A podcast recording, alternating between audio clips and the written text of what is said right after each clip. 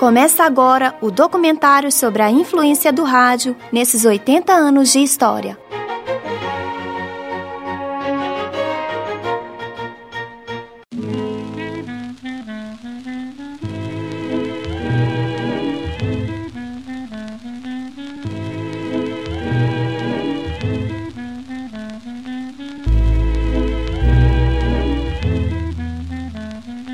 Primeira transmissão de rádio realizada oficialmente no Brasil ocorreu no dia 7 de setembro de 1922, durante a comemoração do centenário da independência. Foi um grande acontecimento. O público ouviu o pronunciamento do presidente da República, Epitácio Pessoa, a ópera O Guarani, de Carlos Gomes, transmitida diretamente do Teatro Municipal. Muitas pessoas ficaram impressionadas, pensando que se tratava de algo sobrenatural.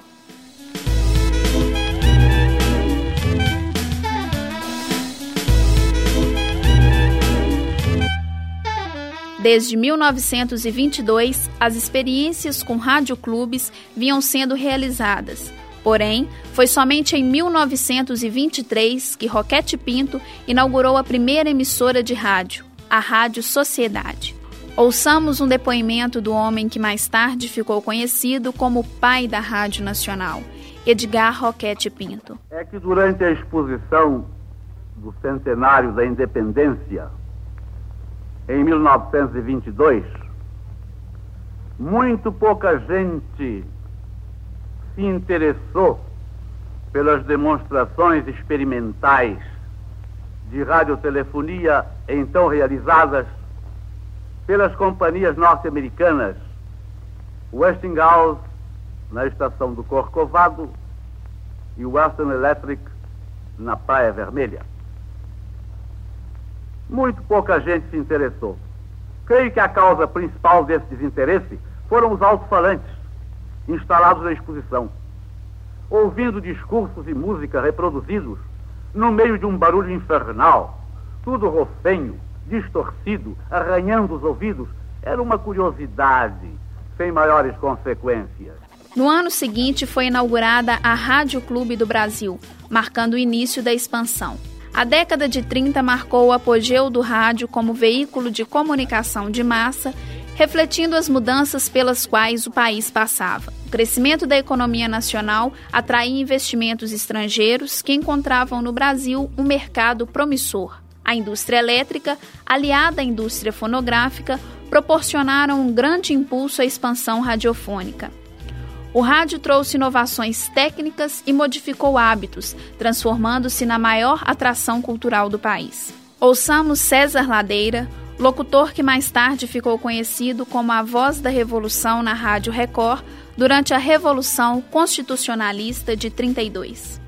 Eu sou a Philips do Sombo e da Fusarca, anuncio qualquer marca de trombone ou de café. Chega na hora do apito da sirene, grita logo a dona Irene, liga o rádio e vem casé. Transmite PRAX, xixi, xixi, transmite PRAX, xixi, xixi, xixi. Desde 1932, a Rádio Philips investia no programa Casé, que representou uma revolução na forma de apresentar programas de rádio. Casé contava com grandes profissionais que tinham quadros fixos todos os domingos. Um destes quadros era feito por Noel Rosa e Marília Batista, que improvisavam versos em cima do samba de babado composto por Noel. Ouçamos Marília Batista contando algumas de suas lembranças. Eu entrei em contato com o programa Casé, que era na Rádio Philips. Na Rádio Philips ele era já um, um programa de profundidade, assim, de grande audiência. Porque primitivamente não havia auditório. Você, você cantava e ia perguntar lá fora como é que saiu. Ninguém via o artista cantando. Era um microfone só para o regional, para a orquestra, para todo mundo, num estúdio pequeno. Então você, para conseguir cantar e se destacar, você tinha que conhecer todos os truques de som. Você só tinha um canal. Funcionava tudo na base da improvisação. Tinha um salão grande lá atrás da Rádio Philips, que era ali na rua Sacadura Cabral, e a gente ensaiava naquele salão. E depois ia para o estúdio e mandava brasa. Eu cantava, por exemplo, com o Nonô no piano, que ele não saía do estúdio, e eu então fazia os sinais para o Nonô das posições que eu fazia no violão. O Nonô também tocava piano e violão, ele entendia, não precisava ensaiar. Saiu a maravilha da falsa, primeira, segunda, com os dedos, e ele entendia a minha linguagem. E assim o meu ensaio era direto no microfone, eu cantava direto, porque o Nonô era um gênio do piano. Agora, num dia nós estávamos fazendo lá dentro uma improvisação, brincando, cada um tirando um verso, e o Casé levou para o estúdio para levar o ar. Foi um maior sucesso. Isso ficou cinco anos, repetindo todo domingo mesmo, a hora do dragão, que a gente fazia o de babado sim, de babado não, cantando versos de improviso. Aí fazia eu, o Henrique, meu irmão, e o Noel Rosa. Nós fazíamos versos assim de improvisação que era um sucesso, dentro de um, um samba que já era de autoria do Noel Rosa. Foi Ademar Cazé que, juntamente com Nássara, criou os primeiros jingles publicitários. Na sua casa tem barata, não vou lá. Na sua casa tem mosquito, não vou lá. Na sua casa tem pulga, não vou lá. Peço licença pra mandar meter no meu lugar. As empresas multinacionais foram as primeiras a utilizar o rádio na publicidade. Os programas de auditório e as radionovelas tinham o patrocínio de marcas como Philips, Gessi e Bayer.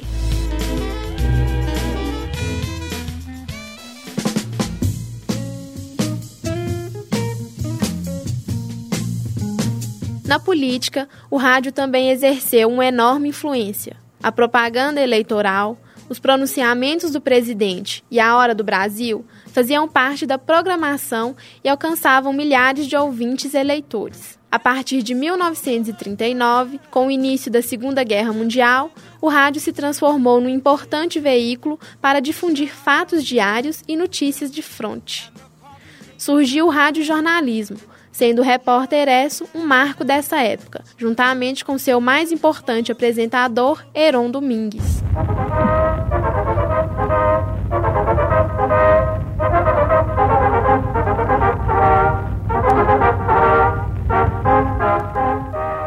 À espera do dia da vitória, vivi momentos tão emocionantes como os de um general no campo de batalha. A Rádio Nacional era o meu centro de operações. E aqui instalei minha cama ao lado de um telefone de comunicação direta com a United Press. E as grandes notícias chegavam abalando em primeiro lugar os nervos do repórter vigilante. Acaba de falecer o presidente Roosevelt. Os britânicos entraram em Hamburgo. Mussolini acaba de ser enforcado pela multidão enfurecida na Praça Loreto, em Milão. A Rádio de Hamburgo, depois de transmitir o crepúsculo dos deuses durante muitas horas, acaba de anunciar o Führer morreu. Terminou a guerra, terminou a guerra, terminou a guerra. O rádio, apesar de críticas dos mais conservadores, que o acusavam de não possuir a mesma credibilidade da imprensa escrita, marcou profundamente a história da vida artística brasileira, inaugurou tendências e fez escola. Grandes nomes da nossa música surgiram no rádio, como Carmen Miranda, Silvio Caldas, Noel Rosa, Emilinha Borba, entre outros. Outro importante aspecto do rádio foi a forma encontrada para criticar a moral e os bons costumes e satirizar a política através do humor. Satirização essa que foi nos últimos tempos o tema preferido dos humoristas. Cornélio Pires, o responsável pela criação e consolidação de muitas duplas caipiras no rádio, ainda na década de 20, deu um exemplo dessa sátira política, como no tema Cavando Voto. Nas últimas décadas, a relação entre o rádio e a política contribuiu significativamente para a perda da credibilidade do veículo. Existem casos de comunicadores que se elegeram com o voto dos ouvintes e de políticos que se tornaram donos de emissoras para obter vantagens eleitorais e favores aos grupos que representam. Ouçamos o que pensa a respeito desse assunto a professora de Política e Mídia da Pontifícia Universidade Católica de Minas Gerais, Andréia Casanova. Bem, o rádio, ele sempre é, fez parte da política. Não é? A gente tem um exemplo clássico no Brasil, que é o, o rádio na época de, do Estado Novo, de Vargas. Né? A própria fundação da Rádio Inconfidência, aqui no pré-36, aqui em Minas Gerais, que vem justamente para estar tá divulgando né, a, o projeto nacional de de Vargas. Não só em termos da, da voz do Brasil, né, de todos os programas de exaltação, né, a figura de Vargas, nós temos também as músicas né, que eram divulgadas, né, inclusive na Rádio Nacional também, que eram músicas de exaltação ao trabalho, né, de exaltação a esse homem novo, trabalhador nacional, né, dentro do projeto de Vargas. Então a gente tem, por exemplo, é, o Bonde São Januário, leva mais um operário, sou eu que vou trabalhar, né, toda uma política que vai de encontro que aparece nessas músicas. Né. Agora hoje a gente vê que ah, mudou, não é? não é simplesmente o rádio sendo usado como instrumento de propaganda política, né, do Estado. Mas o rádio aparece é, como um mediador entre a sociedade civil e o Estado. Né? Então a gente observa, é claro que nessas últimas eleições a gente sempre tem né, aquele radialista, aquele locutor que vai se candidatar né, a um determinado cargo no legislativo ou no executivo e que infelizmente, né, de uma maneira às vezes até pouco ética, né, se utiliza do seu programa para poder divulgar suas propostas e é eleito. Né? Isso, é, isso é o próprio garotinho, a gente tem o exemplo como que, como que ele começa a carreira dele dentro do rádio. E por aí vai. Então, mas eu acredito que isso está mudando. Né? Eu acredito que a gente tem, é, não é mais simplesmente um meio de divulgar não é? é simplesmente as propostas de um determinado candidato, mas também um meio crítico né, que vai estar ali criticando as, é, as, as propostas né, de, dos vários candidatos e a gente vai estar podendo interferir nisso, né, inclusive dando a nossa opinião no rádio. Ainda assim, não se pode esquecer que o rádio, dividido em AM e FM, se define também como forma de diversão com emissoras mais voltadas para músicas e entretenimento e como difusor da informação. Dessa forma, podemos considerar o rádio como o jornal de quem não sabe ler, o mestre de quem não pode ir à escola, o divertimento gratuito do pobre e o animador de novas esperanças.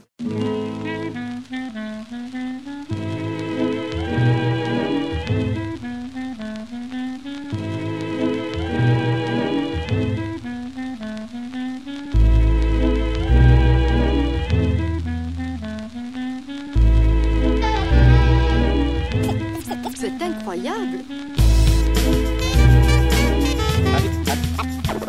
Documentário produzido pelas alunas do terceiro período do curso de Comunicação Integrada na disciplina de Oficina de Comunicação Escrita. Eriane Silva, Fernanda Cristina, Sônia Carvalho e Maria Aparecida.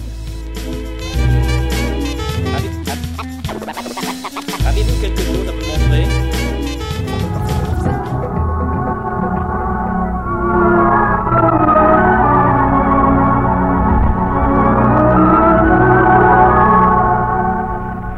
Esta história de amor e sofrimento ficou interrompida quando o Dr. Alberto Limontas chegou à suntuosa residência de Graziela Garcia e a encontrou sozinha no jardim à sua espera. Graziela lhe disse que ele era o único convidado. E Alberto Limonta lamentou a ausência de Isabel Cristina. Por quê? Sente tanto assim a falta de Isabel Cristina? Bem, Confesso que a sua amiga é uma criatura adorável, maravilhosa. Vamos entrar, Albertinho. Vamos entrar para ver se eu consigo preencher a falta que Isabel Cristina está fazendo. Ah, por favor, Graziela. Eu também sei ser adorável. Maravilhosa, Albertinho. Vamos? Vamos. Então, deixe-me apoiar no seu braço. ah, Agora vamos caminhar em silêncio. Em absoluto silêncio. Muito bem. Graciela. Em silêncio, Albertinho.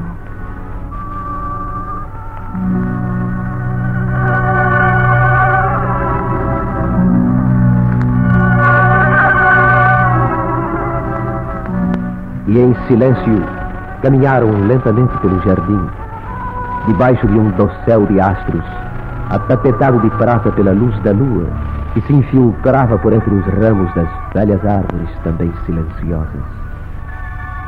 O ambiente estava saturado de fragrâncias, e Graziella, apoiada ao braço do Dr. Alberto Limonta, era toda cadência no suave desprendimento da sua provocante beleza.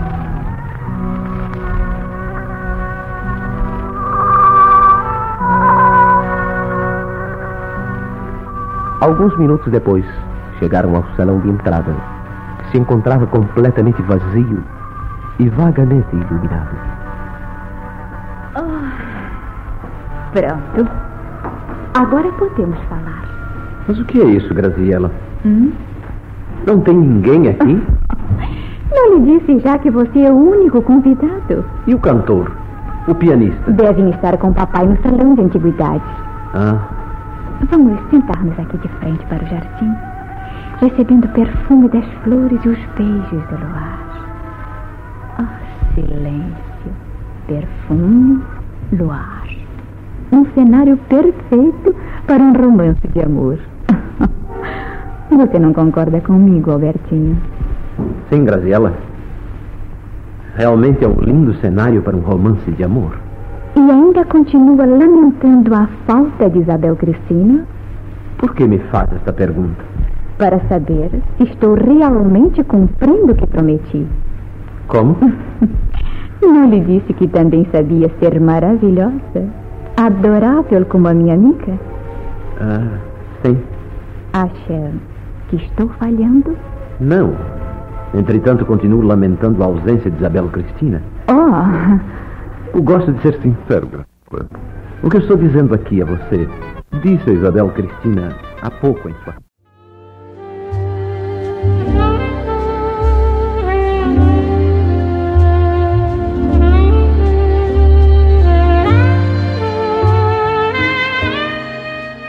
Esta história de amor e sofrimento ficou interrompida quando o Dr. Alberto de Montaigne chegou à suntuosa residência de Graziella Garcia e a encontrou sozinha nos jardins à sua espera. Graziella lhe disse que ele era o único convidado, e Alberto de Montaigne lamentou a ausência de Isabel Cristina. Por que sente tanta falta assim de Isabel Cristina? Bem, confesso que sua amiga é uma criatura adorável, maravilhosa. Vamos entrar, Albertinho. Vamos entrar para ver se eu consigo preencher a falta que Isabel Cristina está fazendo. Ah, por favor, Graziella. Eu também sei ser adorável, maravilhosa, Albertinho. Vamos? Vamos. Então, deixe-me apoiar em seu braço. Assim. Agora vamos caminhar em silêncio, em absoluto silêncio. Muito bem. Eh, Graziella. Em silêncio, Albertinho.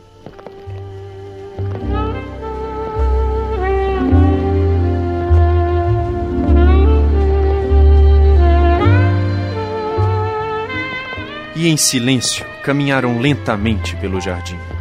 Debaixo de um dossel de astros, atapetado de prata pela luz da lua, que se infiltrava por entre os ramos das velhas árvores também silenciosas. O ambiente estava saturado de fragrâncias, e Graziella, apoiada ao braço de Dr. Alberto de Montaigne, era toda a cadência do suave desprendimento de sua provocante beleza.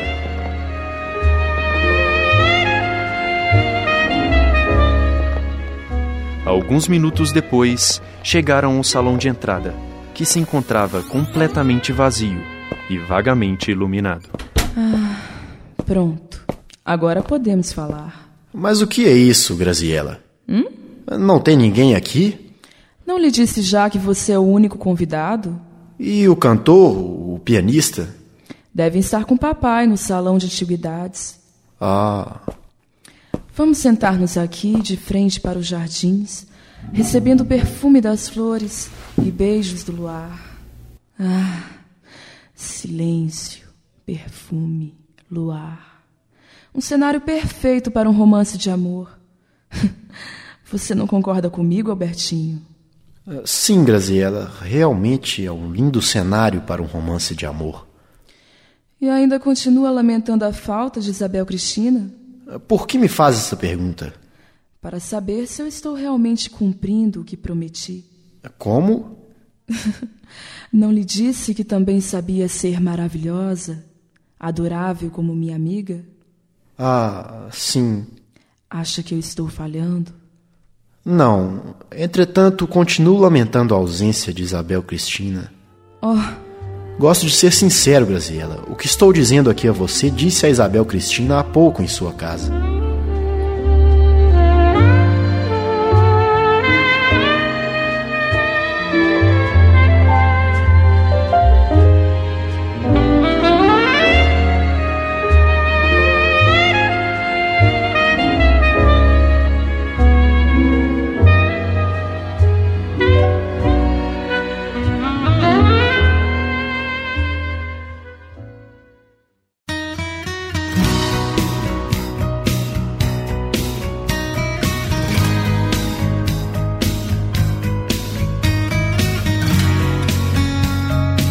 Esta história de amores e confusões foi interrompida quando Alberto chegou à mansão de Graziela Garcia e a encontrou sozinha no jardim à sua espera.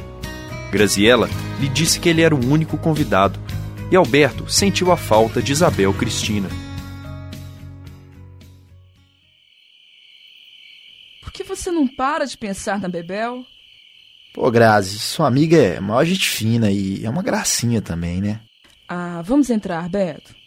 Vamos ver se eu consigo te fazer esquecer ela pelo menos um pouco, né? Beleza, Grazi, vambora. Você vai ver que eu também sou muito gente fina. Eu não sou tão feia assim, né? Vamos lá. Pois é, vamos lá. Então, me dá sua mão. Assim. A gente podia trocar uma ideia lá dentro, ficar mais à vontade. Falou. Aqui, Grazi. Shhh, nem um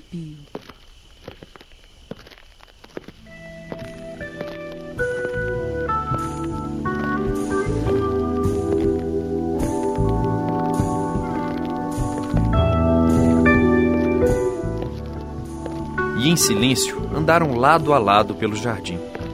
Debaixo de um céu estrelado e de uma cheia enorme que iluminava todas as árvores do lugar. O ambiente exalava o cheiro doce das flores, e Graziella, de mãos dadas a Alberto, estava cada vez mais sensual e provocante.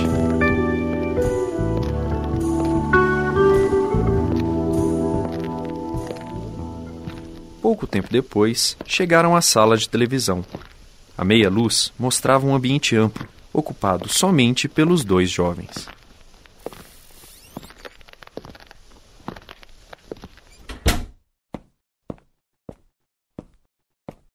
Ah, pronto.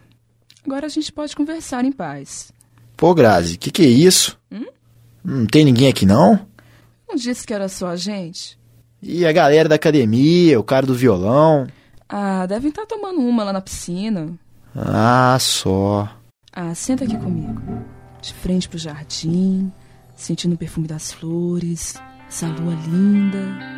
Silêncio, perfume, luar. Maior clima para rolar uns beijos, né? Pô, é verdade. É um clima legal. Você ainda continua pensando na Bebel. Que pergunta é essa, Grazi? Quero saber se eu tô conseguindo fazer o que eu te falei. Como assim? Eu não disse que eu também podia ser legal que nem a Bebel? Ah, só. É verdade. Ah, e aí? Vai dizer que não rola? Poxa, Grazi, você é uma gatinha, mas meu lance é mesmo com a Bel. Eu tô sentindo uma falta danada dela. Ah, fala sério. Fica chateada não, Grazi. O papo que eu tô levando aqui com você, eu levei com a Bebel agora mesmo ali na casa dela.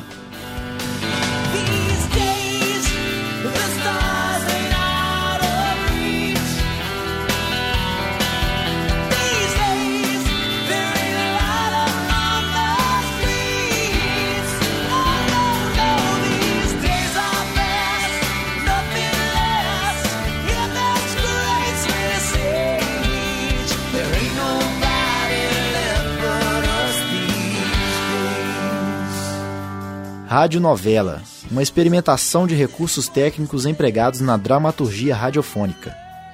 Projeto experimental dos alunos do oitavo período de jornalismo da PUC Minas. Cristina Labarreri, Fernando Campos, Helenice Trindade, Marcelo Menezes e Uli Schreck. Orientador, professor Marcos Palmer. Locução e interpretações: Fernando Campos, Marcelo Menezes e Cristina Lacerda. Edição Laboratório de Áudio da PUC Minas Campus São Gabriel. Belo Horizonte, novembro de 2004.